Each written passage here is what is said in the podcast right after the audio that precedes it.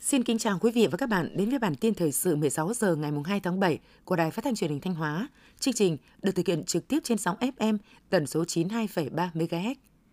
Từ đầu năm đến nay, hoạt động hội nhập kinh tế quốc tế của tỉnh Thanh Hóa diễn ra sôi động. Sự kiện ngoại giao nổi bật nhất từ đầu năm đến nay phải kể đến là hội nghị kết nối Thanh Hóa Nhật Bản năm 2023 với chủ đề Thanh Hóa Nhật Bản đẩy mạnh hợp tác phát triển nhanh và bền vững, thu hút 600 đại biểu trong và ngoài nước – trong đó có hơn 300 đại biểu đại diện cho doanh nghiệp Nhật Bản và Việt Nam. Sau chuỗi hoạt động kỷ niệm, nhiều ý tưởng chương trình và dự án hợp tác mới, thiết thực và khả thi giữa Thanh Hóa và các đối tác Nhật Bản đã được trao đổi ký kết và triển khai. Nhật Bản đã ký kết với Ủy ban nhân dân tỉnh Thanh Hóa về việc nghiên cứu dự án đầu tư xây dựng và kinh doanh kết cấu hạ tầng khu công nghiệp phía Tây thành phố Thanh Hóa. Trung tâm tiếp vận và phát triển đô thị xung quanh khu công nghiệp dự kiến dự án sẽ được triển khai trong giai đoạn 2024-2025 với tổng số vốn khoảng 9.500 tỷ, hơn 400 triệu đô la Mỹ. Cũng trong 6 tháng qua, các cơ quan trong tỉnh đã đón tiếp 65 đoàn khách quốc tế với 401 lượt người đến thăm và làm việc tại tỉnh Thanh Hóa. Nhờ tích cực và linh hoạt trong xúc tiến đầu tư, nên từ đầu năm đến nay, toàn tỉnh đã thu hút được 33 dự án đầu tư trực tiếp. Trong đó có 9 dự án FDI với tổng số vốn đăng ký đầu tư gần 9.000 tỷ đồng và 131,43 triệu đô la Mỹ. Đoàn công tác của Ban chỉ đạo phòng chống thiên tai tìm kiếm cứu nạn và phòng thủ dân sự tỉnh Thanh Hóa vừa kiểm tra công tác phòng chống thiên tai năm 2023 tại huyện Lăng Chánh. Qua kiểm tra thực tế và nghe báo cáo của địa phương, các thành viên Ban chỉ đạo phòng chống thiên tai, tìm kiếm cứu nạn và phòng thủ dân sự tỉnh Thanh Hóa đã chỉ ra những tồn tại, hạn chế trong công tác phòng chống thiên tai trên địa bàn huyện Lăng Chánh. Đoàn công tác đề nghị huyện cần tập trung chỉ đạo các xã, thị trấn khẩn trương giả soát, kiểm kê phân loại các vật tư không còn đảm bảo, kịp thời bổ sung đủ về số lượng và đảm bảo về chất lượng, có kế hoạch tu bổ, sửa chữa những hư hỏng, xuống cấp các hồ đập, ngầm tràn, đồng thời đẩy mạnh công tác tuyên truyền, nâng cao nhận thức và sự chủ động của người dân trong phòng chống thiên tai, tránh tư tưởng chủ quan lơ là, hạn chế thấp nhất thiệt hại khi có thiên tai xảy ra. Thời điểm này, tại các vườn nhãn trên địa bàn xã Ngọc Trung, huyện Ngọc Lặc, tỉnh Thanh Hóa, thương lái đã bắt đầu vào ra tấp nập để thu mua nhãn trái vụ. Từ năm 2019, nông dân trồng nhãn tại xã Ngọc Trung, huyện Ngọc Lặc đã bắt đầu áp dụng phương pháp xử lý nhãn ra quả trái vụ. Phương pháp này đòi hỏi kỹ thuật khó, chuyên môn cao và phụ thuộc nhiều vào thời tiết. Tuy nhiên, khi áp dụng thành công, nhãn trái vụ không chỉ có giá thành cao mà còn dễ dàng trong việc tìm kiếm đầu ra, gần như không xảy ra tình trạng ế thừa hay ùn ứ sản phẩm. Hiện nay, xã Ngọc Trung đã thành lập Hợp tác xã Dịch vụ Nông nghiệp và giống cây trồng Đồng Tâm, gồm 12 thành viên là các hộ trồng nhãn trên địa bàn huyện Ngọc Lặc, nhằm chuyển giao kỹ thuật, nhân rộng mô hình và bao tiêu sản phẩm cho bà con nông dân. Hiệu quả của mô hình nhãn trái vụ tại xã Ngọc Trung, huyện Ngọc Lặc không chỉ mở rộng thị trường, nâng cao thu nhập cho người trồng nhãn trên địa bàn huyện Ngọc Lặc, mà qua đó còn góp phần tìm kiếm hướng đi mới, thay đổi tư duy sản xuất cho nông dân trên địa bàn toàn tỉnh. Với 42 km đường bờ biển, gần 40 di tích danh thắng, 20 lễ hội cùng với nhiều làng nghề truyền thống, thị xã Nghi Sơn là địa phương có điều kiện thuận lợi để phát triển du lịch. Thị xã Nghi Sơn đang xây dựng nhiều kế hoạch nhằm phát huy giá trị văn hóa truyền thống, đồng thời giáo dục, nâng cao nhận thức trách nhiệm của mọi tầng lớp nhân dân trong xây dựng và phát triển du lịch. Tính đến thời điểm này, thị xã Nghi Sơn đã có 15 dự án lớn đầu tư vào du lịch biển ở Nghi Sơn với tổng kinh phí lên tới trên 15.000 tỷ đồng. Trong đó, một số khu du lịch được đầu tư đã đi vào hoạt động. Ngoài ra, thị xã cũng đang khuyến khích thực hiện đầu tư, xây dựng các dự án du lịch đã được Ủy ban dân tỉnh chấp thuận chủ trương đầu tư như dự án khu du lịch sinh thái đảo Nghi Sơn do công ty cổ phần đầu tư dịch vụ và du lịch Nghi Sơn làm chủ đầu tư với diện tích 106 ha.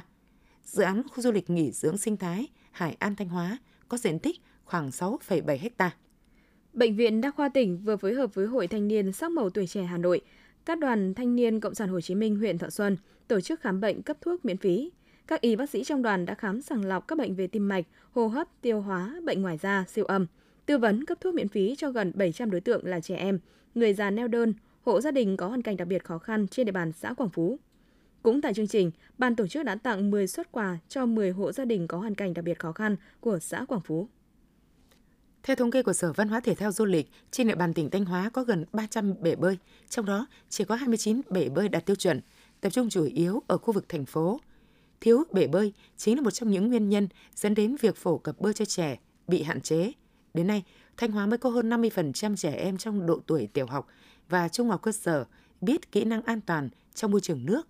Để khắc phục tình trạng thiếu bể bơi an toàn cho trẻ em, trước mắt một số đơn vị đã lắp bể bơi thông minh. Tuy nhiên về lâu dài, các địa phương cần tích cực kêu gọi tạo điều kiện để doanh nghiệp đầu tư các bể bơi cố định phục vụ nhu cầu trên địa bàn.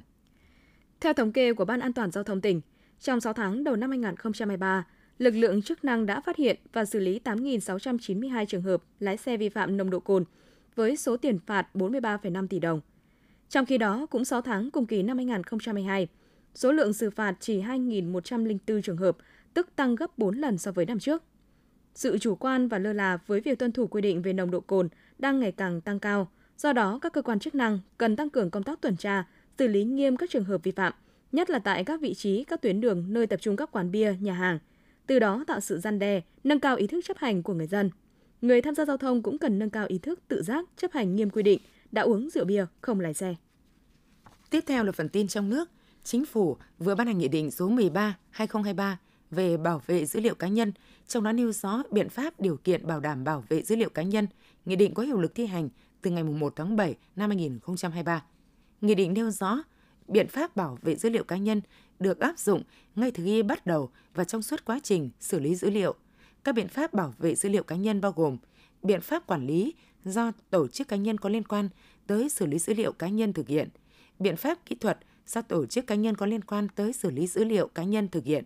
biện pháp do cơ quan quản lý nhà nước có thẩm quyền thực hiện theo quy định của nghị định này và pháp luật có liên quan, biện pháp điều tra tố tụng do cơ quan nhà nước có thẩm quyền thực hiện,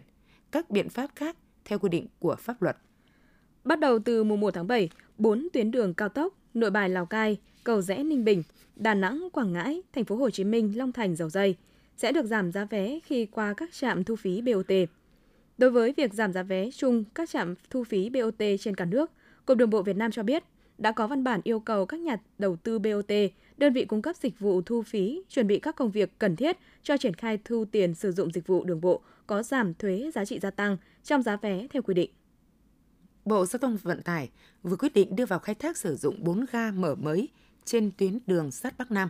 Đây là các ga kỹ thuật thuộc dự án cải tạo, nâng cấp các công trình thiết yếu đoạn Nha Trang, thành phố Hồ Chí Minh. 4 ga mở mới gồm Phong Phú, xã Phong Phú, huyện Tuy Phong, tỉnh Bình Thuận, Vĩnh Tân, xã Vĩnh Tân, huyện Tuy Phong, tỉnh Bình Thuận, Cam Thịnh Đông, xã Cam Thịnh Đông, thành phố Cam Ranh, tỉnh Khánh Hòa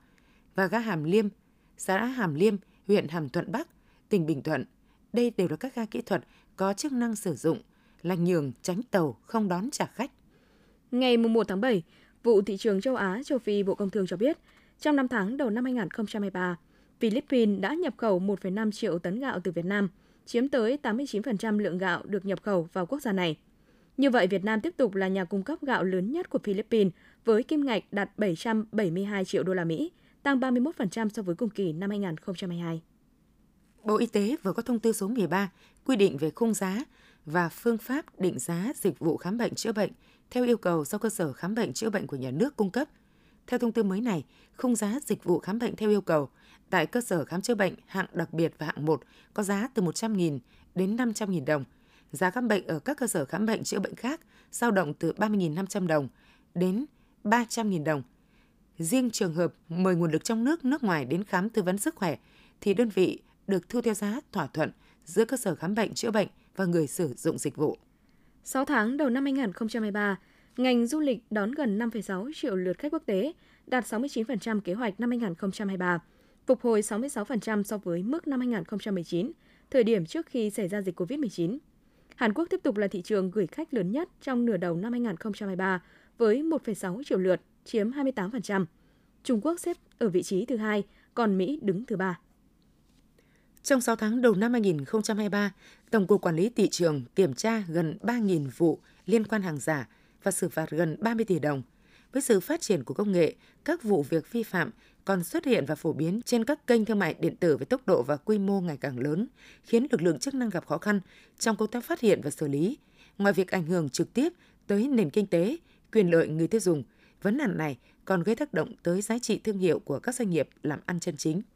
Theo Trung tâm Dự báo Khí tượng Thủy văn Quốc gia, ngày và đêm mùng 2 tháng 7, ở khu vực Tây Nguyên và Nam Bộ tiếp tục có mưa, mưa vừa và rải rác có rông, Cục bộ có mưa to đến rất to với lượng mưa từ 20 đến 50 mm, có nơi hơn 80 mm. Thời gian xảy ra mưa rông tập trung vào chiều tối. Trong mưa rông có khả năng xảy ra lốc xét, mưa đá và gió giật mạnh. Mưa to cục bộ có khả năng gây ra tình trạng ngập úng tại các vùng trũng thấp và nguy cơ xảy ra lũ quét sạt lở đất tại khu vực vùng núi. Quý vị và các bạn vừa theo dõi bản tin 16 giờ của Đài Phát thanh Truyền hình Thanh Hóa. Mời quý vị tiếp tục đón nghe chương trình tiếp theo của đài chúng tôi.